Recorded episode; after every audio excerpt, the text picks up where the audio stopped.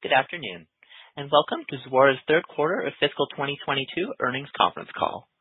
All lines have been placed on mute to prevent any background noise. After the speaker's remarks, there will be a question-and-answer session.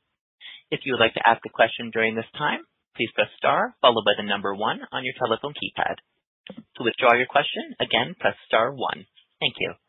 With that, I would like to turn the call over to Luana Wolk, Head of Investor Relations, for introductory remarks. Thank you. Good afternoon, and welcome to Zuora's third quarter fiscal year 2022 earnings conference call. Joining me today are Tien Tzuo, Zuora's Founder and Chief Executive Officer, and Todd McElhatton, Zuora's Chief Financial Officer. Robbie Traube, our Chief Revenue Officer, will also be joining us for the Q&A session. The purpose of today's call is for us to review our third quarter results and provide our financial outlook for the upcoming fourth quarter and full year fiscal 2022. We will also provide a preliminary outlook into fiscal year 2023. Some of our discussions and responses today will include forward-looking statements. So as a reminder, our actual results could differ materially due to several factors. You can find information regarding those risk factors in the earnings release we issued today and our most recent filings with the SEC. And finally, we'll be referring to several non-GAAP financial metrics and reconciliations to related GAAP measures are included in our earnings release. For a copy of our earnings release, links to the SEC filings, a replay of today's call, or to learn more about Zuora, please visit our investor relations website at investor.zuora.com. Now, I'd like to turn the call over to Tien. Thank you, Luana, and thank you everyone for joining us. Welcome to Zuora's third quarter fiscal 2022 earnings call. The headline is we delivered yet another strong quarter. We exceeded guidance across our key financial metrics, including total revenue, subscription revenue, and non-GAAP loss from operations. This quarter, we delivered a dollar-based retention rate of 110%. That's up from 108% last quarter and 99% last year. And this is the highest level that dollar-based retention rate has been over the last 10 quarters.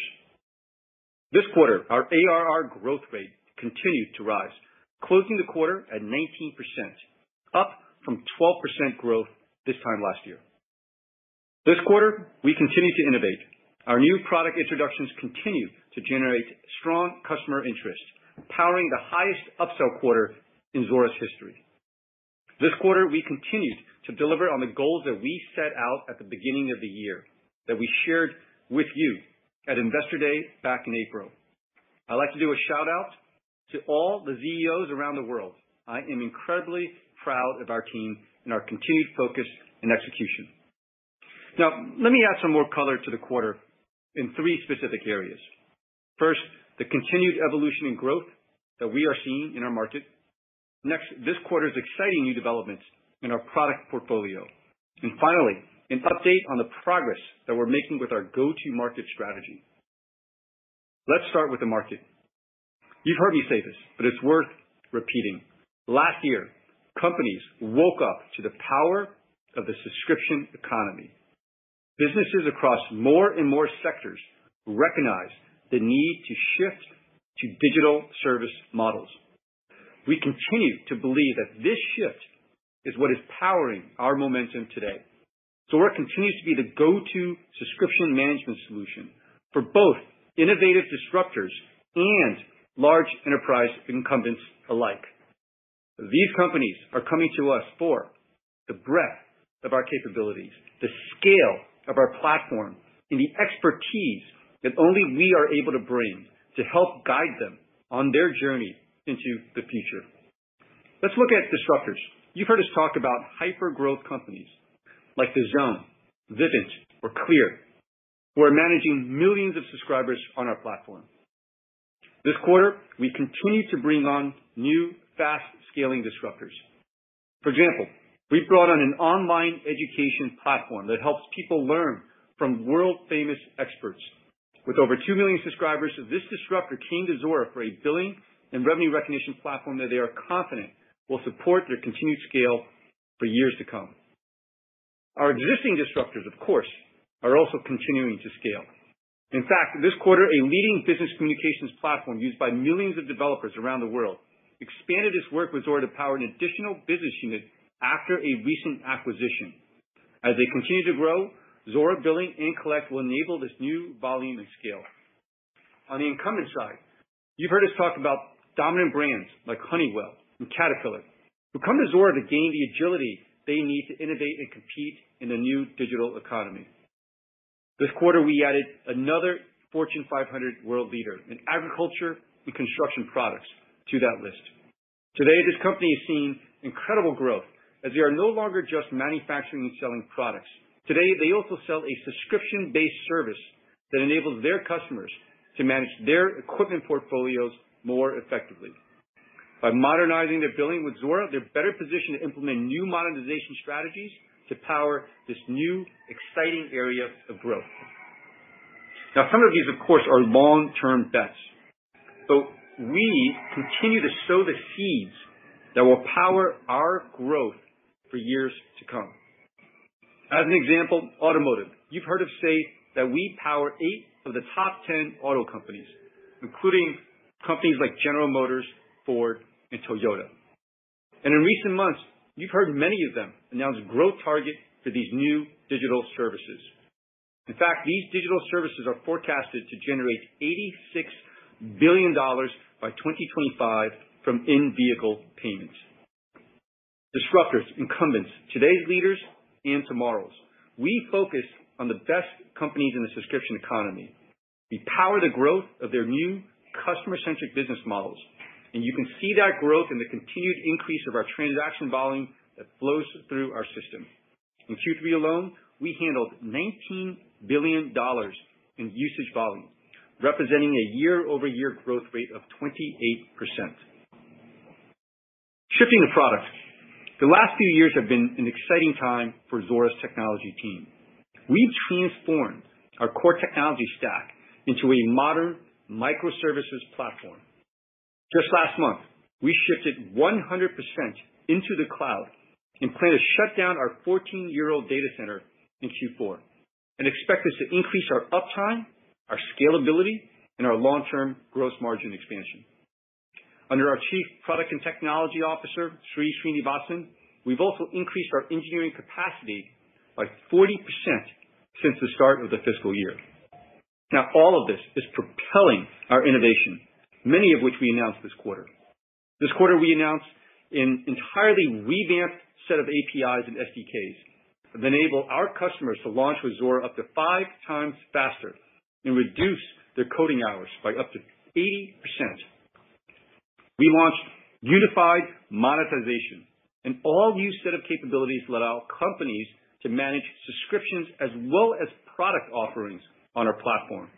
More and more, you're going to hear a new mantra from us, subscription first, but not subscription only. This quarter, we launched CPQ-X, a new version of our CPQ solution that lets sales teams work up to 35% faster. But this quarter, I really want to talk about Zuora Revenue, our product that helps companies automate the complexities of their revenue recognition process in real time. We have now had three quarters of triple-digit top-line growth for Zuora Revenue, and its average ACV has nearly doubled in size from just one year ago.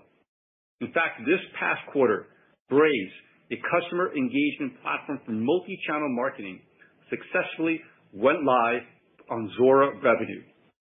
This launch was a key milestone in their IPO journey as they continue to simplify and maintain their revenue reporting. And today, finally, I have some other news to share. This is a particularly exciting announcement for me because I was part of this organization in the very early days.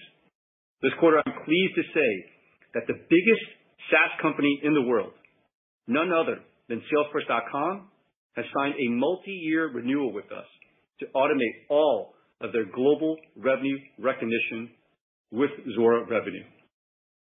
Finally, let's take a look at go-to-market. Now, two years ago, we set out to transform the way we sell to the biggest enterprises in the world. we made a deliberate decision to move upmarket. And in Q3, what you saw is that that effort continues to pay off. In addition to Salesforce.com, we continue to sign fantastic new and upsell deals, such as Hitachi and Toshiba. Our number of customers with ACV at or above $100,000 increased by 26 last quarter. This customer cohort now constitutes 94% of our business. This is also leading to larger deal sizes and greater customer lifetime value. This past quarter, we signed 10 deals with ACV at or over $500,000, including two deals over $1 million. In short, our strategy to focus and grow within the enterprise segment of the market is working. Finally, the investments we've made in our broader ecosystem of system integrators and strategic partners continue to show results. Let me give you a few examples. We now have over 200 globally certified consultants within our SI partners versus just 52 a year ago. Over 40% of customer go-lives in the quarter involved a system integration partner. Finally, on a dollar basis, bookings from SI-influenced deals in Q3 grew by over 130% year-over-year. Beyond our SI partners, we're also starting to expand our ecosystem of strategic technology partners. Now, you may have seen early in Q3, we announced an exciting collaboration with Microsoft. We'll be working to integrate our products into Microsoft Dynamics, so users of that product can also use Zuora. We'll also be taking advantage of Microsoft's Azure platform, as well as Power BI, to drive more innovation and value within our own products for our customers. Over time, we expect this will open up the opportunity to connect further into the Microsoft ecosystem as potentially a new distribution channel. It's still early days, but we are very excited about the potential of this collaboration. To wrap it up, I want to thank again our ZEOs for another very strong quarter. The focus and the alignment that I am seeing across Zuora is truly remarkable. Our market continues to expand, and companies are turning to us to guide their transformation. Our innovation engine is accelerating, creating further separation between us and legacy ERP vendors. And our upmarket strategy and go-to-market operations that we put in place two years ago continue to deliver results. Now, I'll turn the call over to Todd to review our financials. Todd? Thank you, Tien, and thanks everyone for joining today's call. I want to start by acknowledging the exceptional work that our employees have done since I joined Zuora 18 months ago. I have seen tremendous focus on our product and go-to-market strategy and continuous execution. We've rallied together to overcome the pandemic challenges, and I have great pride in being a ZEO. Now let's review the results for Q3, our guidance for Q4, and our preliminary outlook for fiscal 2023. Our discussion includes non-GAAP financial measures. You can find the details in today's press release, which includes a reconciliation table of selected GAAP to non-GAAP measures that reflects the adjustments made to both our current and prior year results. Q3 was another strong quarter across our key financial metrics.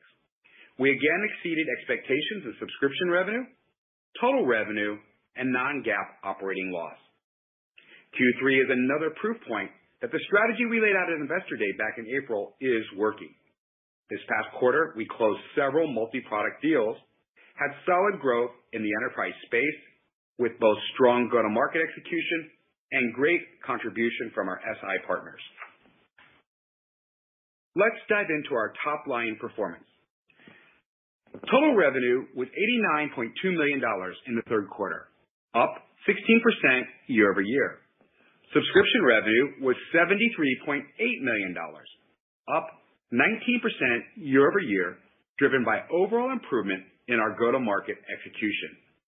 Subscription revenue represented 83% of total revenue. Professional services was $15.5 million, flat year-over-year as we continue to shift services to our system integrator partners. As a result in our success of driving professional services to our SI partners, non-GAAP blended gross margin was 66%, an improvement of over 300 basis points year-over-year. Non-GAAP subscription margin was 79%, a 199 basis point improvement over the prior year. As a reminder, this includes the additional cost associated with our move to the public cloud. Non-GAAP professional services gross margin was negative -1, driven by investments in training our partners. Our objective is to run services at or near breakeven. Non-GAAP operating loss was negative -$1.2 million in the quarter, compared to an operating income of 0.2 million in the prior year. This was driven by our planned investments in sales, marketing, and R&D.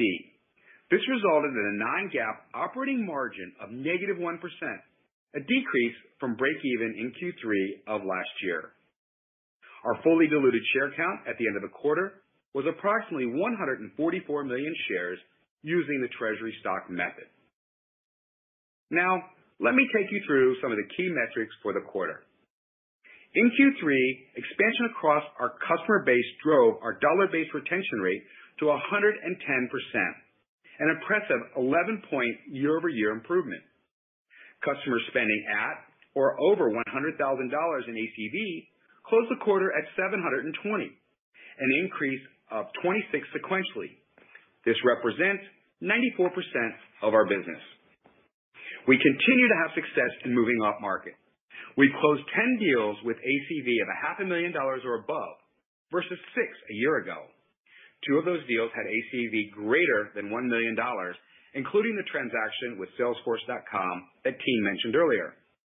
This was also evident in our total remaining performance obligations, or RPO, growing 31% year-over-year, and our non-current RPO, which grew 50% year-over-year.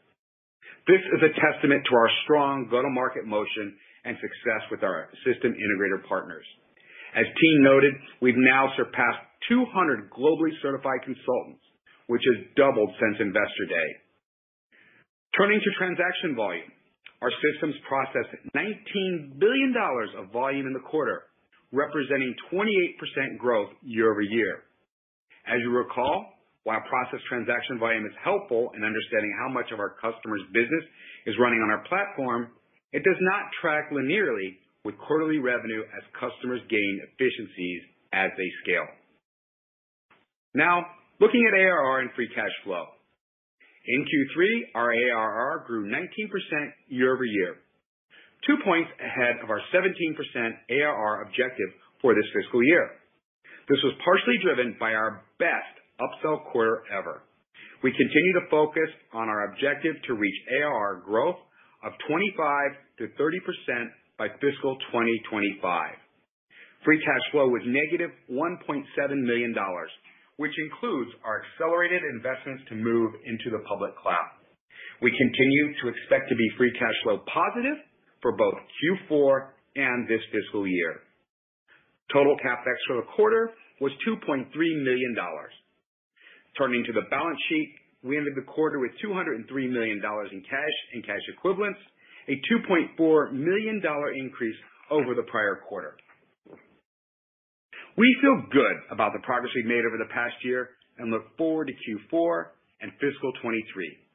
Let's turn to our financial outlook. As noted on prior calls, we continue to accelerate our investments in go-to-market and product development initiatives while absorbing costs that were not in our run rate last year. For the full year, we're raising our outlook. We currently expect total revenue of $345 million-$346 million, subscription revenue of $285.5 million-$286.5 million, non-GAAP operating loss of $10 million-$9 million, non-GAAP net loss per share of $0.11-$0.10 per share, assuming a weighted shares outstanding of approximately 124.3 million. For Q4, we currently expect total revenue of $90 million-$91 million, subscription revenue of $75 million-$76 million, non-GAAP operating loss of $2.5 million-$1.5 million. Non-GAAP net loss per share of 3 cents to 2 cents per share, assuming the weighted average shares outstanding of approximately 127.4 million. Looking ahead, while we've not finalized our fiscal 2023 planning cycle, we'd like to provide a preliminary outlook for next year. We remain confident in our execution, Zuora's strong product portfolio, and our leadership position. As always, we'll update you on our regular cadence as we move through the year. For fiscal 2023, we currently expect total revenue of $401 million-$405 million. Subscription revenue of $337 million-$339 million. Non-GAAP operating loss of -$2 million to break even. For the year, we also expect a dollar-based retention rate of 112% or better, and ARR growth of 21% or better. To close off, I'm very pleased with our performance in Q3. We continue to deliver strong execution upon the foundation we laid out and are making progress towards Zuora's long-term objective. With that, team, Robbie and I are happy to take your questions, and we'll turn it over to the operator. As a reminder, if you would like to ask a question at this time, please press star followed by the number one on your telephone keypad. Your first question comes from Chad Bennett with Craig-Hallum. Please go ahead. Great. Thanks for taking my questions, guys. Um nice nice job on the quarter. So just, and I'm not sure who this is for, Todd or Robbie or Tien, I don't know. But just in terms of where we are evolution-wise, um on on the whole, kinda upsell versus versus kinda downsell and kind of working through uh the downsells. And I I assume we're, you know, we're at the tail end of those and, and you know, it was great to see the the fiscal year 2023 outlook. Didn't expect that, but it's great to see the acceleration, you know, on net expansion and ARR. So just can you give me an an update on, on kinda where we are on on kind of the headwind there from the downsells and, you know, if if that's behind us? Hey, Chad. Thanks a lot for the question. Todd here. So look, the DBRR of 110%, that really puts us in an entirely different neighborhood, and we're really pleased with that. Um, we're past the downsells. Last year, we talked, you know, Q2, we've now lapped that for a full year. And so we feel that we are in the area of, you know, being able to accelerate our DBRR. We had talked our long-term range is to be 112%-115%. As I shared today, you know, our expectation is we'll be 112%+ next year. So again, we feel really good about our ability to continue to upsell. Got it. And then um I think you indicated, Todd, and maybe Tien, that the this quarter was, I think, your strongest upsell quarter. And and I think you've had- That's right. A few of them in the last year, to be honest with you. Um, so it seems like the momentum is going your way. If in terms of, you know, if you rank order, I guess, if you wanna look at it like that, what is really driving the upsells? You know, you've introduced a lot of product innovation over the last year, you know, whether it's the revenues module or it's CPQ. I mean, I know unified monetization is is new, so it's probably more pipeline than bookings driven. What's really driving it, um from, from you know, kind of the upsell um standpoint? Yeah, sure. I'll go ahead and field that. It's it's really across the board. I I think I'll give you sort of three core reasons. One certainly is Uh, the restructuring of the sales organization that we talked about even going back to last year, right? One that's more customer-centric focused, the ones that focus on long-term relationships, right? It's the entire go-to-market model that that Robbie has put in in Q3 is just yet another quarter of demonstration that that strategy is working. The second really is the innovation. And so, you know, I would say there's been a pent-up uh, uh, potential in our innovation that we built, all the things that we built. And when you marry that with a resurgent sales organization that's focused on long-term customer success, that's what you're really seeing. And the third thing I'd say is, you know, sometimes there's a misunderstanding of us as as a replacement of legacy ERP. We're really attacking an entirely new business model right, that ERP systems don't really handle. And so I see this as an enormous amount of white space that we can go attack from an innovation standpoint. And you know, whether that's revenue, whether that's collect, whether that's the platform capabilities, that's what we're really excited about, right? That the subscription economy is growing. There's a new set of tools. It sets up the white space, and we're really the clear leader building the innovation and the solutions that are needed in this space. Got it. Thanks. One thing I'd add, Chad, it's really balanced on the upsell. As Tien said, the new products coming in with Central Sandbox, revenue, um, premium support, all those are really helping. Volume upsells as well. Yeah. And we continue to get the usage that comes through. So uh it's really nice and balanced, where if you went back, you know, five or six quarters ago, we were heavily reliant on volume. So again, the innovation engine that's firing up, we're seeing nice take from the customers on that. Got it. Thanks much. Nice job again. Your next question comes from Joshua Reilly with Needham. Please go ahead. Hey, guys. Thanks for taking my questions. Nice job on the quarter here. Uh, Thanks. Maybe digging in a little bit more on the on the ARR growth and what was driving that. Um, how much of the improvement would you say here is from the improving macroeconomy and demand demand environment versus the internal changes that you've made to the sales organization and product over the last year? I would say it's both, but I probably, on a short-term basis, I would credit the execution and the changes that we're doing. On a long-term basis, I would credit the macroeconomy. Um, you know, there was really a significant change last year in terms of companies' appreciation of the subscription-based business model. But I would say that, you know, the translation of that intent and that direction into demand for us does take time. It's not, you know, like they're just taking compute power and shifting it to the cloud overnight. This requires companies to build new innovations, launch new capabilities, which they're doing on us. And so I think the short-term improvements that you're seeing is really on our execution, but the long-term macro trends are also in in our favor as well. Okay, great. That's super helpful.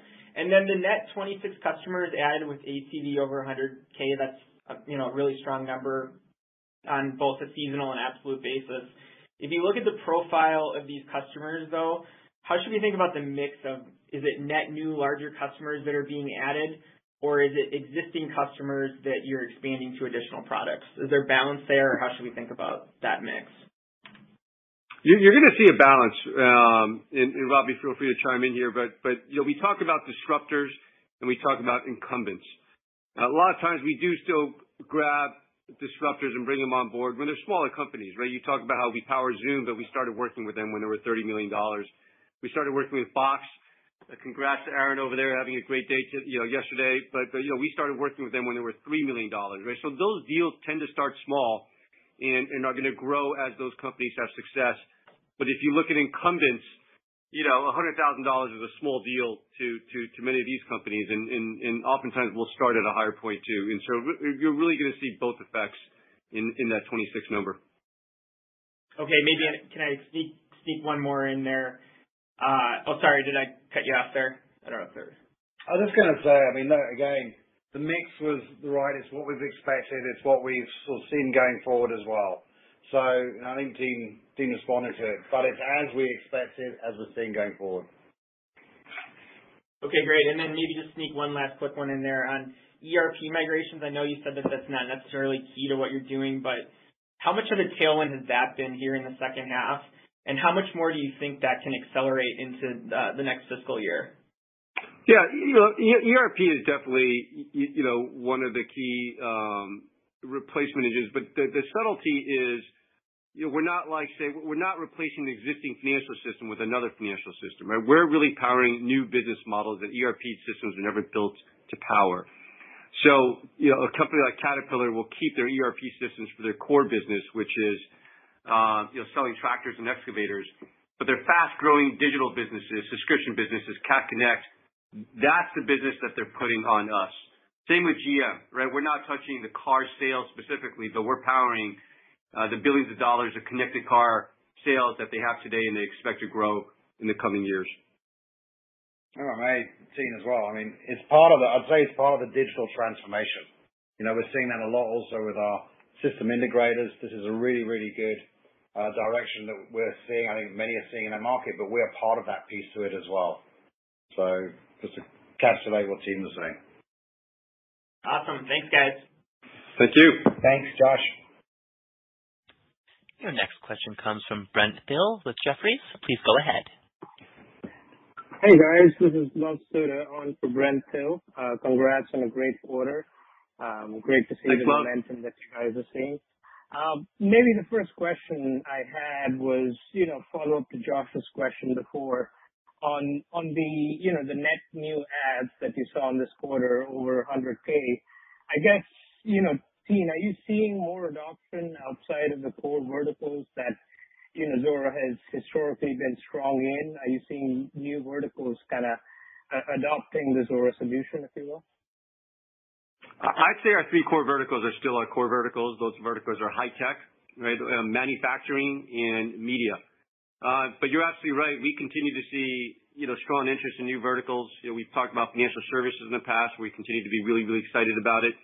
It sure feels like the retail sector, if you read some of the news, is starting to get their act together and realize that, you know, the future is not about stores versus e-commerce, it's about customers first, meeting customers where they are, both online and in store. Um, I would say right now, uh, our three core verticals still remain what they are, but we have a healthy healthy interest in outside of those three verticals as well. In the big picture, Luv, you know this, right? You know that we believe that really every industry, every company in industry will be shifting to the subscription economy. It's just a matter of time, and we need to make sure we're in a position to help them with that transformation. Got it. And maybe one quick one for uh, Todd. I you know, the guide for next year is very encouraging. Uh, for subscription revenue, I'm guessing it implies 18%. Uh, but uh, you know, at the same time, you're you're guiding to you know, ARR growth of 21% or more. So how should we think of ARR growth and how that would trend towards subscription growth over the long term? So I think it would be the opposite, Luv. You know, subscription revenue certainly lags ARR, which is why we've been reporting off of that. And so uh you would expect subscription revenue to catch up to ARR. But, but Todd, I'll let you add some more color on that. Yeah. Luv, we feel really good about the guidance that we're giving for next year. And what I would say to you is just as Tien said, we we gave the metric of the ARR growth, and we've done, I think, really well with that. We started off last year, ended at 12% growth. Today, we reported at 19. We said we'll be at 21%. That is the leading metric. Revenue is lagging. It lags by several quarters. And so I feel like at this time, we've given you some really good guidance. It's early. I wanna be prudent. And like we've always said, you know, we'll continue to update you on a quarter-by-quarter basis. The best subscription business is run off of ARR. So um, that's why we would point you that, at that number, obviously, and you know that. Yep. Got it. Thank you, guys. Congrats. Thanks, Luv. Your next question comes from Andrew DeGasperi with Berenberg. Please go ahead. Hi, everyone. Um just uh, had one question maybe on the Microsoft uh, announcement that you had a few weeks ago. Just wondering, uh, besides the integration, I think you mentioned that you're looking forward to expanding the relationship. Should we think about that as maybe expanding, like, the business relationship on the go-to-market side? Um, can you just elaborate on that? Well, I think the big picture here is that, you know, we got to where we are today really by figuring out a brand new market and in many ways going it alone in that marketplace. And what you heard from us over the last 18 months is maybe 24 months, is a big change in tone, where we do believe that to get to where we can in this marketplace, you know, $1 billion or more, Uh, is is part of that is really building and focusing on a healthy ecosystem. We started with the GSIs, right? So you hear us talking about uh, our system integration partnerships, Accenture, Deloitte, PwC, EY, IBM, right? Quarter-over-quarter progress on that. What we've really added to that really is a secondary focus or a parallel focus on technology vendors. And we've chosen to really start with Microsoft as as as a place to start. Now, that being a technology vendor does require, you know, stronger integration. And so what you're seeing is the first phase of that partnership focused on technology integration. If we do our part, we do believe that should open up uh the the Microsoft install base and potentially their distribution channel But I would say it's early days, and right now we're focusing on step one, which is the technology integration. That's helpful. And then, maybe, uh Tien, it's encouraging that you signed a renewed Salesforce for revenue. Um That felt good. Yeah, I was wondering, uh, you know, how was what was the dynamic around that? If you could maybe elaborate a little bit. I know that they have a competing solution on billing. I'm just curious to know, uh maybe some background on that. Well, look, Salesforce got to where it is because it's it's certainly, you know, the history of this company is, is, you know, I used to run the billing system at Salesforce. And so Salesforce really got to where it could be from really having no constraints on their ability to innovate on their business models. And and so when you look at the size, the scale, the global nature uh, of what they have, I would say that this was a competitive process. I would say that they did look at the marketplace and did a full scan of possible solutions with uh, close advisors outside the organization as well. And they came to the conclusion that our product was really the only one that can handle their size, scale, and and, and needs. And so I'm pretty happy with the results. And, um, and, and it's great to be able to say that, that we power really the biggest company in the world. The other thing I would say, Andrew, is we feel really good. Deals like that are things that are helping the RPO grow. You know, we talked about it in the comments, 31% year-over-year, non-current growing 50%. So these larger deals, longer durations are really helping us on the RPO. That's helpful. Thank you. As a reminder, if you would like to ask a question at this time, please press star followed by the number one on your telephone keypad. And your next question comes from Joseph Vafi with Canaccord. Please go ahead. Hey, guys. Good afternoon. Uh, great results. Good to see the continued increasing momentum in the business. Maybe just um just kind of following up on that last comment and Todd, what you were saying on RPO versus billings versus ARR. Is there maybe a little bit early days, but just kind of thinking about the size of deals that you're seeing and, you know, just kind of maybe frame visibility you have in the business now versus a year ago. Is that 'cause it looks like that RPO is really um, moving forward here. Yeah, I mean, look, I still think the one thing that we wanna push everybody to is that ARR growth. It is the best leading indicator of how the business is going to do. And so I'd like to keep people focused on that. That being said, as we've moved to these larger deals, if I look at my top 10 deals, they were all, um, you know, the vast majority of them were almost three-year deals. And those larger deals, longer duration contracts are really helping us build up the RPO. And that's something that we've been focused on. That was one of the things that Robbie and I worked on, making sure we align with the sales teams on, and we feel good about the progress that we've made there. And that's an area that we'll continue to focus on, is, you know, how do we, you know, build with these longer term, longer duration, uh, higher value agreements with customers. I'll just add one thing, Joe. I would say this really shows that these subscription businesses, and you know you know this, they're no longer little side experiments that people are doing with, you know, 12-month contracts, right? But these these are mission-critical systems. These are long-term decisions. The Salesforce decision for using Zuora Revenue is certainly a long-term decision. And and that naturally is going to lead to longer term deals, right? They they obviously wanna lock into longer term contracts. Sure. And then just one more follow-up on on the Salesforce deal. I mean, they clearly have a big ecosystem of their own, of other software vendors. And just like, you know, Microsoft Dynamics is, I know, Tien, you mentioned. I just wondering with, you know, with this expanded, you know, deal there, is that, is that an opportunity on selling into the, into the Salesforce ecosystem and software vendors that are integrated there? Well, Salesforce has been a partner since the early days. We have a deep integration to the Salesforce product as well. We have a CPQ system that's built natively on Force.com. And so um, I would say that that's always existed, and that's always been an important part of our business. I'd say that we're expanding to other ecosystems as well. We're pretty excited about the Microsoft ecosystem.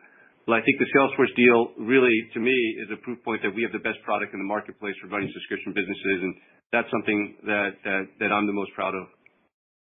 Sure. Yeah. I mean, that's that's great validation. And then if we just, uh, you know, if we look at that uh, unified monetization platform and what it means to the business, I mean, because, I mean, clearly, you know, most software companies are not just selling a subscription. There's there's other Sure. pieces to their revenue line. and I mean, it would just be it would be helpful to kind of kind of frame, you know, what the value proposition was before and where you might have been boxed out and what it means now, just to understand how holistically some of those customers could embrace your platform because there's no constraint around what you're billing for. That's a great question, Joe. I appreciate you asking it. I think if you look at the roots of our company, we started with pure subscription businesses, right? SaaS companies that were 100% subscriptions, uh, streaming companies that were 100% subscription businesses. But As we get into larger companies, Caterpillar, General Motors, and the like, those obviously are companies with mixed business models, with many, many types of business models. So It was important for us with unified monetization to reach a point where we can say that, yes, we wanna be subscription first, because we believe the future is a subscription economy, but we don't want to be subscription only. So whether you're a pure subscription business has evolved to the point where, you know, you're Zoom and you're starting to sell hardware, you're a streaming company, you're starting to sell pay-per-view in addition to that, you know, $10, $12 a month. Or, you know, you're, a hardware company that's looking to sell subscription services, but you're looking to create bundles across the two things. We need to be able to do that. And so the unified monetization announcement actually is a really, really important announcement for us. It's a great milestone, and and it means that, you know, going forward, we can really support uh, all types of business models as companies embrace this digital future. Sure. That's great. And then just maybe one at a high level strategically, it really sounds like the the the software suite has come together really nicely here at this point kind of what's next? You, I mean, it sounds like the APIs, you know, a new set of APIs, all the products seem to be um, being embraced in the market. Is it, you know, is is M&A back on the table at this point? What are you thinking about in expanding the opportunity? Because clearly it's moving very fast. So Joe, we think we've got a lot of opportunity still left in our three beachheads and then platform.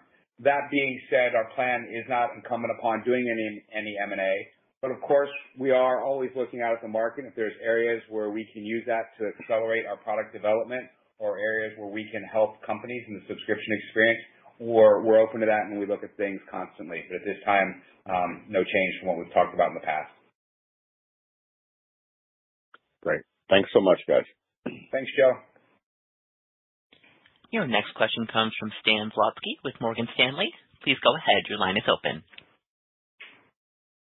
Perfect. Thank you so much, guys, and congratulations on very strong results.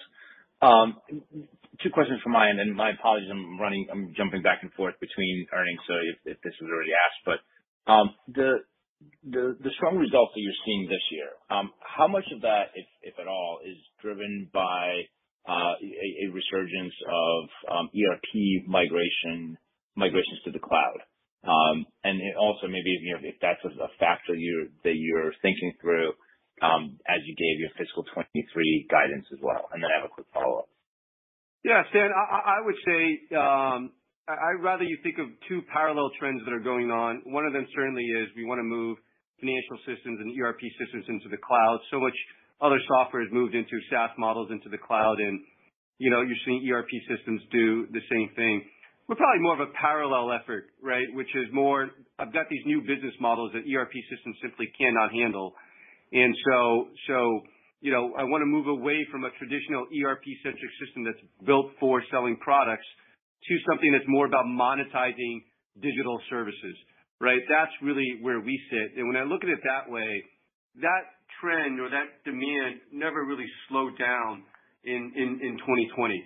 There might have been, you know, a short-term pause in March or April of 2020, but companies realized that digital subscriptions, right, these new business models of the future, and and and that's really what's causing our our demand. And that's really what's causing what you see the results and, you know, as a good example, the the dollar-based retention rate that we've talked about in the past, you know, really puts us in a whole new neighborhood. Got it. Great. That makes sense. And actually, I just wanted to um, jump back to the dollar-based net retention rate. Uh the 112 inflection for next year, you know—certainly very nice continuation uh versus the trend we've been seeing through this year.